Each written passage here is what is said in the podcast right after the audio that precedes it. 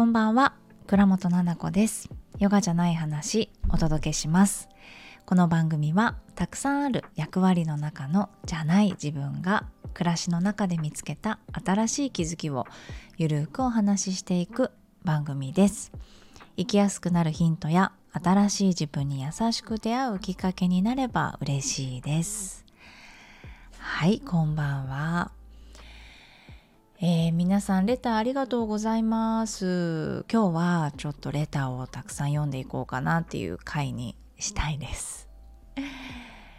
その前にちょっとねあの何でもない、えー、小話。したいと思うんですけど。やっぱ子供がね大きくなってくるとどんどん2人になるじゃないですか夫婦がいる場合は。ね私夫婦だから夫婦だからというかパパいるから。うんと子供が土曜日日曜日休みの日もね自分たち好きなことでいっぱいじゃないですか。遊びたいことでいっぱいやりたいこといっぱい習い事もねしてるしいろいろ忙しいななんて言っていなくなっちゃうとさ本当に2人になっちゃって。でなっちゃってっていうか何て言うのかななっちゃうじゃん。物理的にね。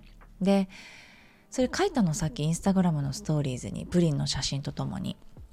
で近所でえっと、ベトナム料理屋さんがあってタイ料理とベトナム料理あの両方やってるんだけど好きなのね私がでそこがね潰れちゃうってこの間通った時に閉店しますって書いてあったから「えママの好きなお店潰れちゃう」とか言ってでそれをパパが今日朝起きたら「ママそこ行こうか2人で」みたいな「ーん」っつって「おーほー」みたいななんかちょっと。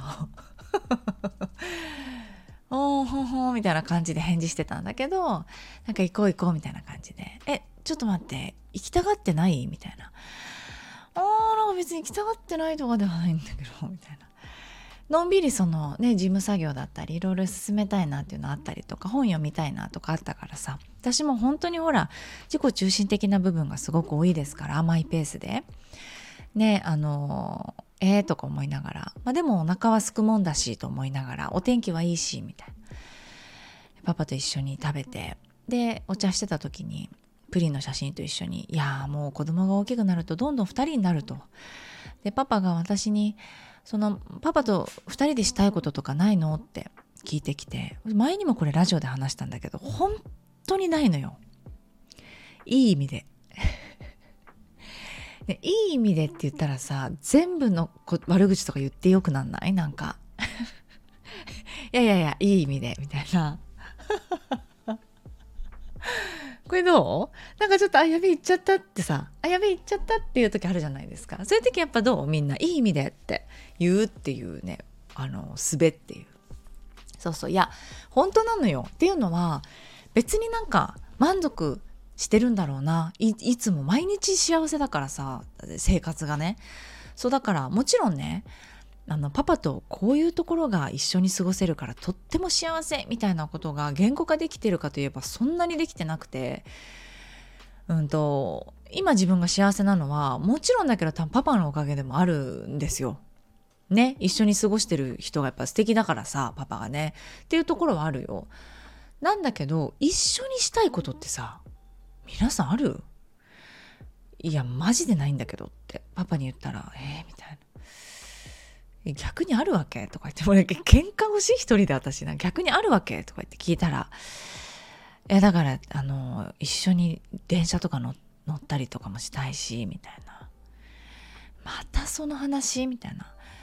寝台列車みたいのおじいちゃんとおばあちゃんの間乗りたいって言ってまた乗る絶対乗る乗りたがってくるじゃんみたいなうーんとか言ってあんまりないかなとか言って。なんか「なんでなんで?」とか言って珍しく突っ込んで聞いてきてね。本当に寂しいんだけど2人でやりたいことないの？って言われて。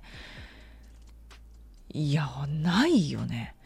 だってそれがパパとだからなのか異性だからなのかねなんでなのか分かんないんだけどすごい例えばですよ。私その推しのアイドルとかちょっと分かんないんだけど好きな人はいるけどね。なんかそこまで推しみたいな人じゃないから例えば推しのアイドルとかがいる場合はその同じく推してる子？ね同じ推しの何て言うんですか？そういうのなんかあるのかな？そういう名前いい呼び方が。同じ人を推してる仲間で一緒になんか見たいよね。ライブとか。それだったら一緒にやるじゃんっていう。ね、だって私はああの子と韓国行きたいなとかえあの子たちとキャンプ行きたいなとかえこの子とお茶したいなとあるよ。なんだけどいやだからもう空気なんですよね 申し訳ないね。でもちょっと分かります？これみんな。いることが当たり前すぎて特別2人でやりたいっていうことないよって。これってどうなの？そうそれをねインスタグラムに書いたら私のママ友が「え私なんか年々一人になってっちゃう」って言ってて「えどういうこと?」って返したの。パパも遊びに行っちゃうの？って。そしたら「いやお互いがお互いで好きなことやってるって全員バラバラもはや一緒にいる意味とは？みたいななんかお茶マークみたいな感じできて。かわいいそうかそうか。でもそれわかるわって私もわかるって。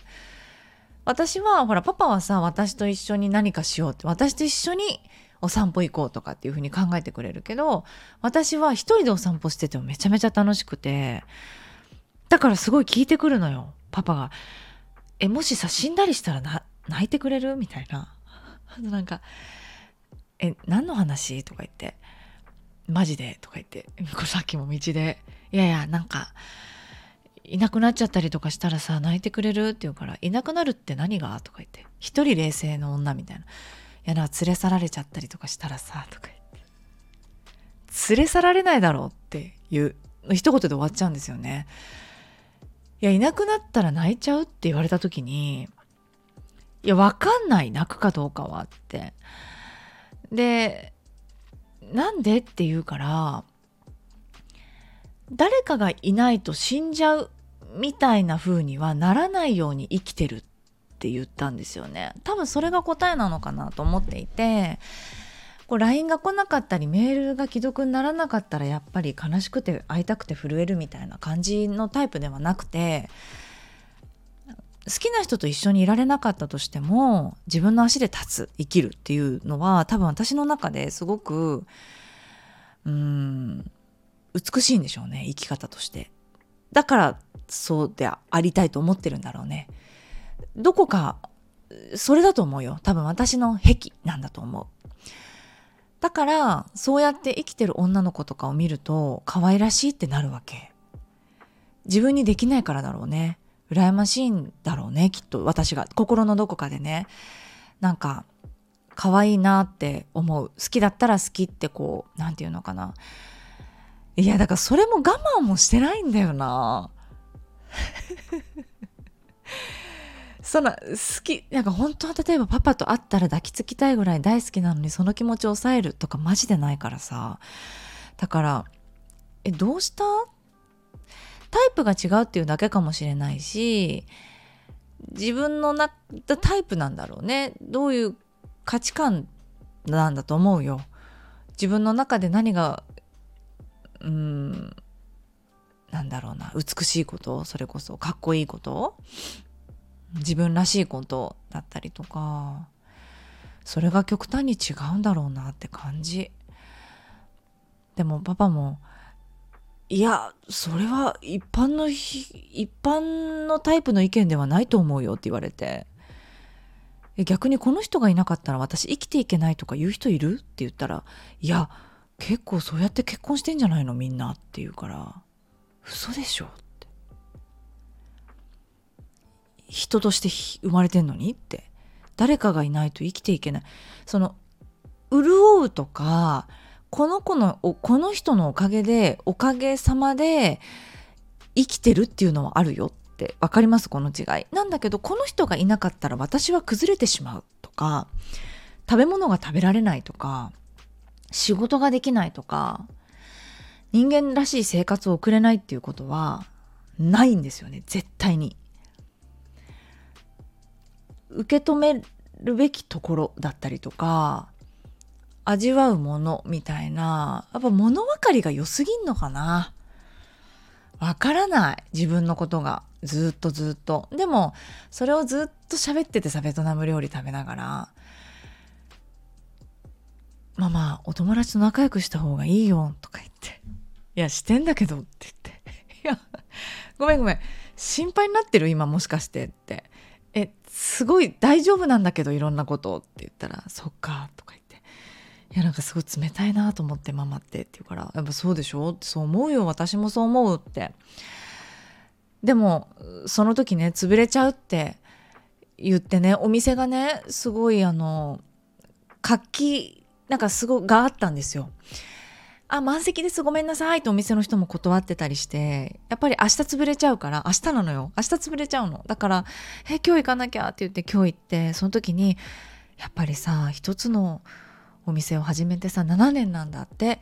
7年そこでいてさ地域の人に愛されてさお店をやるって始めてね終えるってすごく悲しいねってだからそれにちょうどそこでご飯を食べてさもう明日終わるって。でエビがなくなっちゃったからエビチャーハンできませんって。でカレーもなくなっちゃったからできません。あ明日はどうですか？って聞かれててごめんなさい。仕入れることができないんで明日もカレーはもうないんですって言ってて。それをただただパパとさ食べながら聞いてて耳で「そうだよな」ってもう仕入れないよなって明日終わりなんだもんねって言った時にあやっぱすごい悲しいなってすっごく悲しいなっていろんな思いが詰まってるしすごい美味しいお店だしって思ったらパパが「えママそれは悲しいって思うの?」って「えこれは悲しいって思うの?」って言われて「そう」って「えもう何なの?」ってなっててパパが「いやなんだろうわかんないね」っていやわわかんないでしょうって自分のことやっぱりみんなそこまで完璧にはわからないじゃないですか。うん、だからなんだろうね、なんだろうねって言いながら生きてくんだと思うんだけど、ちょっと不思議だなと思ったのよ、さっき。っていうお話なんだけれども。ちょっとレター読みますね。レターに行きたいと思います。こんにちは、ゆうと言います。初めてレターします。私も幼少期は梅干しの種を食べてたので ちょっと待って。え、幼少期食べれんの？種。ちょっと読みますね。え、神様？とびっくりしちゃいました。ちなみに私の食べ方は奥歯でバリッと噛み砕いてました。おかげで顎が丈夫そうな輪郭です。って、ちょっと待って。ゆうさん面白すぎる。はじめまして、ゆうさん。面白すぎます。ありがとう。はあ、神様食べてしまってたとは驚きすぎてついお便りしちゃいました。福岡とっても好きな街なので、また遊びに行って、ななこさんのイベントも行ってみたいです。ねえ、面白いんだけど、私このレター見た時さ、一人でこれぐらい笑ったのね、家で。でも読んでてもう一回笑っちゃった。いやおかげさまで顎が丈夫そうな輪郭ですとかもうほんと可愛いでしかないしえ幼少期の時それいける？なんかちょっとでもさ硬い食べ物とか食べる時なんかビビらない？なんかうちの子供今日朝ベーグル食べたの「えママこれ大丈夫？食べて」って言ってて「歯割れない?」とか言って「いやいや歯割れるもんママ出さないから朝ごはんから。食べな」って言って。言ったら「あなんか硬い」とか言って。言ってさあ食べて可愛いなと思ってたんだけどうちの子ベーグルでもビビってるからね歯割れるかと思って。梅の種いける？私結構怖いかもしれない。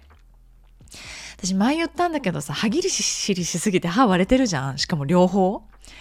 怖くない？私、そう、ラジオぜ、ね、全部聞いてない人わかんないか。なんか、歯が痛すぎて、え、待って、虫歯と思って歯医者さん行ったら、歯が割れてたの。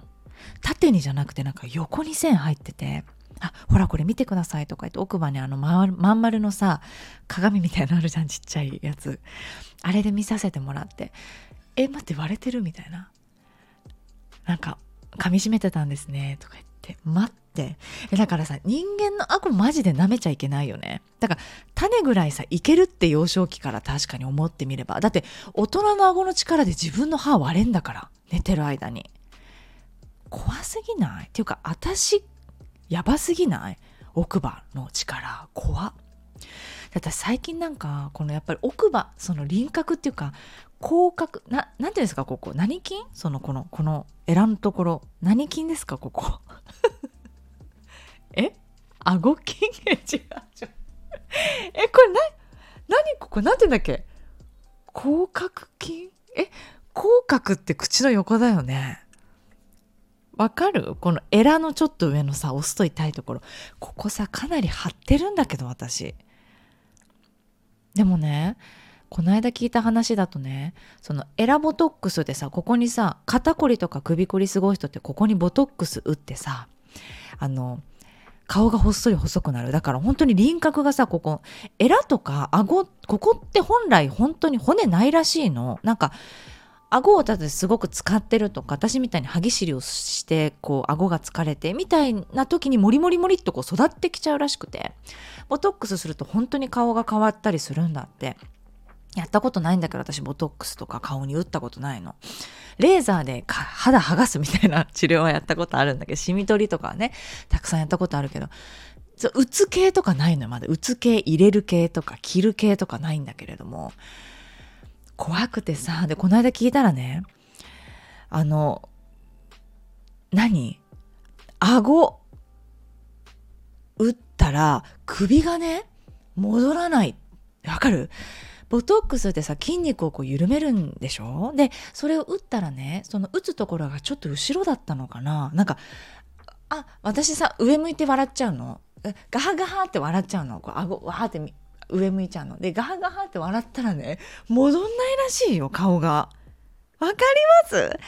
笑、ウケるって言って天井向いたら、自力で戻んないの、首が。だから手、両手で、カンって戻さないと、戻んなくなっちゃったんだって。怖すぎない？ボトックス。いや、手前に打ってくんない？もうちょっとっていう。首に打っちゃったか、もしくは流れてっちゃったのかな。で、私ね、おでこがね、病的に狭いんですよ。ちっちゃい時にマジで髪の毛と眉毛つながってたの。見せたいんだけどさ、本当につながって、今でもちょっとその反ってるからおでこ。ね、狭すぎて。なので、うち全員狭いから、パパと、あと妹と私。お姉ちゃんはちょっとお母さんに似たから広いんだけど、あの、狭いの、パパが狭すぎて。クッキングパパに似てんだけどさ、狭くて。で、ななちゃん、おでこにシワ、今ないけど、なんかあったとしたらボトックスほんと打てないねって言われたの。打ったらなんか目が開かなくなっちゃう。なんか、トロンとしちゃう目が。おでこに効かせたいのに、要は下に下がってくるから、おでこが狭すぎて、目がこう、目の筋肉っていうのかな。だから目がこうドローンって垂れ目みたいになっちゃう人もいるんだって。ねえ、怖くない？打つ系の話。なんでこの話になった今？え、神さん、ゆうさんのレターか。顎でね、バリッと噛み砕いちゃっててね。そう。怖いよね。でも本当そうなのよ。だから私ちょっと悩んでる。痛いよね。ここ。顔ヨガの先生がさ、オンラインサロンにもいてくれてね。すごい有名な顔ヨガの先生がオンラインサロン入ってくれてんだけど。いやー、すごいよね、顔ヨガって。だからこの後筋ちょっとわかんないこの顎筋にも効くんだろうねやってみようかなあそう効くんだよ顔ヨガってそうこの間オンラインレッスンに来てくれた方がいてサロンメンバーさんなんだけどその人も「えちょっと待って顔めっちゃちっちゃくなりましたね」って私言ったの。痩せました？って。そしたら「え嘘！とか言ってその人が「めっちゃ最近なんか顔ヨガみたいなやってんです」って言ってて。ほうれい線をこうやって引っ張ってるんですって言って見せてくれて、その場にいた人もまたオンラインサロンメンバーさんだったから、謎にこうやってみんなで真似して顔をやるっていう。最近やってることと言ったらそれだから多分それですって言って、すんごい顔変わってて、びっくりしちゃった。顔も筋肉じゃないですか。なんかなんかあるんだろうね、多分。ちょっとやりたいな。ボトックスちょっと怖い。なんか、打ったことある人いるかな？教えてほしいな。なんか聞いてみよう。ちょっと興味がある。ね福岡、そう、6月にイベントやりたいなと思ってて。ぜひぜひ来てください。そうなの、東京のね、イベント、もう明日でちょうど1週間かな申し込みからもうね120名とかね超えちゃっててあの予約してくれてる人がすごくない？なんかさそりゃオンラインからとかさ対面もいろんなところからだし講座の数も多いけれども一つのイベントってなった風に考えてみてまだ1週間なのにオープンと同時に本当に殺到してつながりにくくなってしまったりとかさ毎日毎日ちょろちょろちょろって予約が入ってるのを私は一人一人お名前を見ていてなんかもう本当に嬉しくてさただただ。あのそうなんですよ正直正直もうお金稼ぎじゃないっていうかさ私の中でこのイベントっていうのは全然本当にそうなのよ。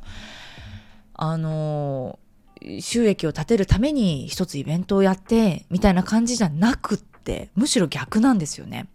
そうでほとんど儲けがない中でみんなにお母さんたちにもっとやっぱり子育てがしんどいって思ってもらいたくなくてうまくいってないのとかうんと悩みがあるっていうことが自分のせいじゃないっていうふうにも思ってもらいたくてもしかしたら自分の中で解決しないといけない問題があるかもしれないけれどもあるんだとしたらやっぱそれに優しく気づいて一人じゃなくて先生とみんなで気づいてうん。なんだろうな。いつかは終わりが来ちゃう子育てなんだけれども心地いい状態でさ楽しく過ごしていきたいじゃん。もうなんかその思いだけでやっててさでその認定講師の先生とかが本当にみんな同じ思いでねああじゃないこうじゃないって言ってみんながみんな伝えたいことをさすごく安い金額でさ何万円とかいう講座一人もいないからほんと3000円とかヨガの金額ぐらい。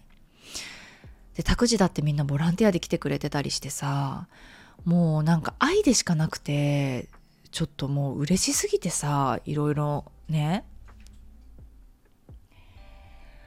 感動してるところです。だから東京のイベントもね、対面のレッスンちょっとずつ埋まってきてます。もう満席で入れないところもあるんだけれども、ベビーマッサージとかヨガとか、ね、入れますから、ぜひ来てくださいね。お子さんがいてどうしようっていう人は、えー、ぜひ、あの、私たちにお子さん預けてもらえれば1時間しっかりね、見てますので、保育士さん、看護師さん、ベビーシッターさん、経験豊富なスタッフで、きちんとしたあの場所でね、確保して見ておきますので、遊んでおくからね、お子さんとね。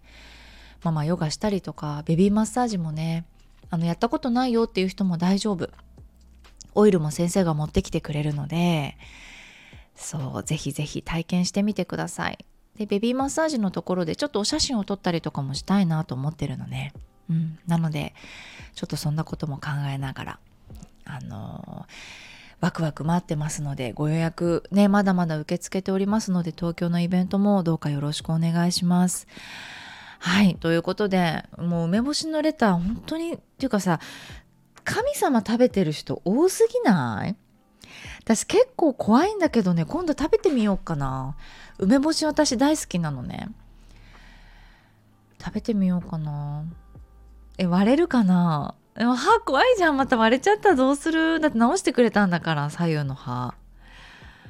ね怖いよね。はいありがとうございました。ちょっといっぱい読むとか言ってレター1個しか読めなかった。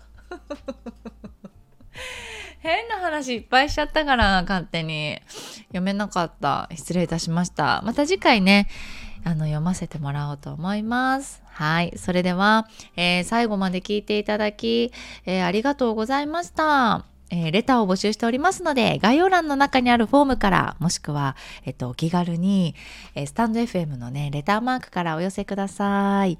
それではまた金曜日の夜にお会いしましょう。おやすみなさい。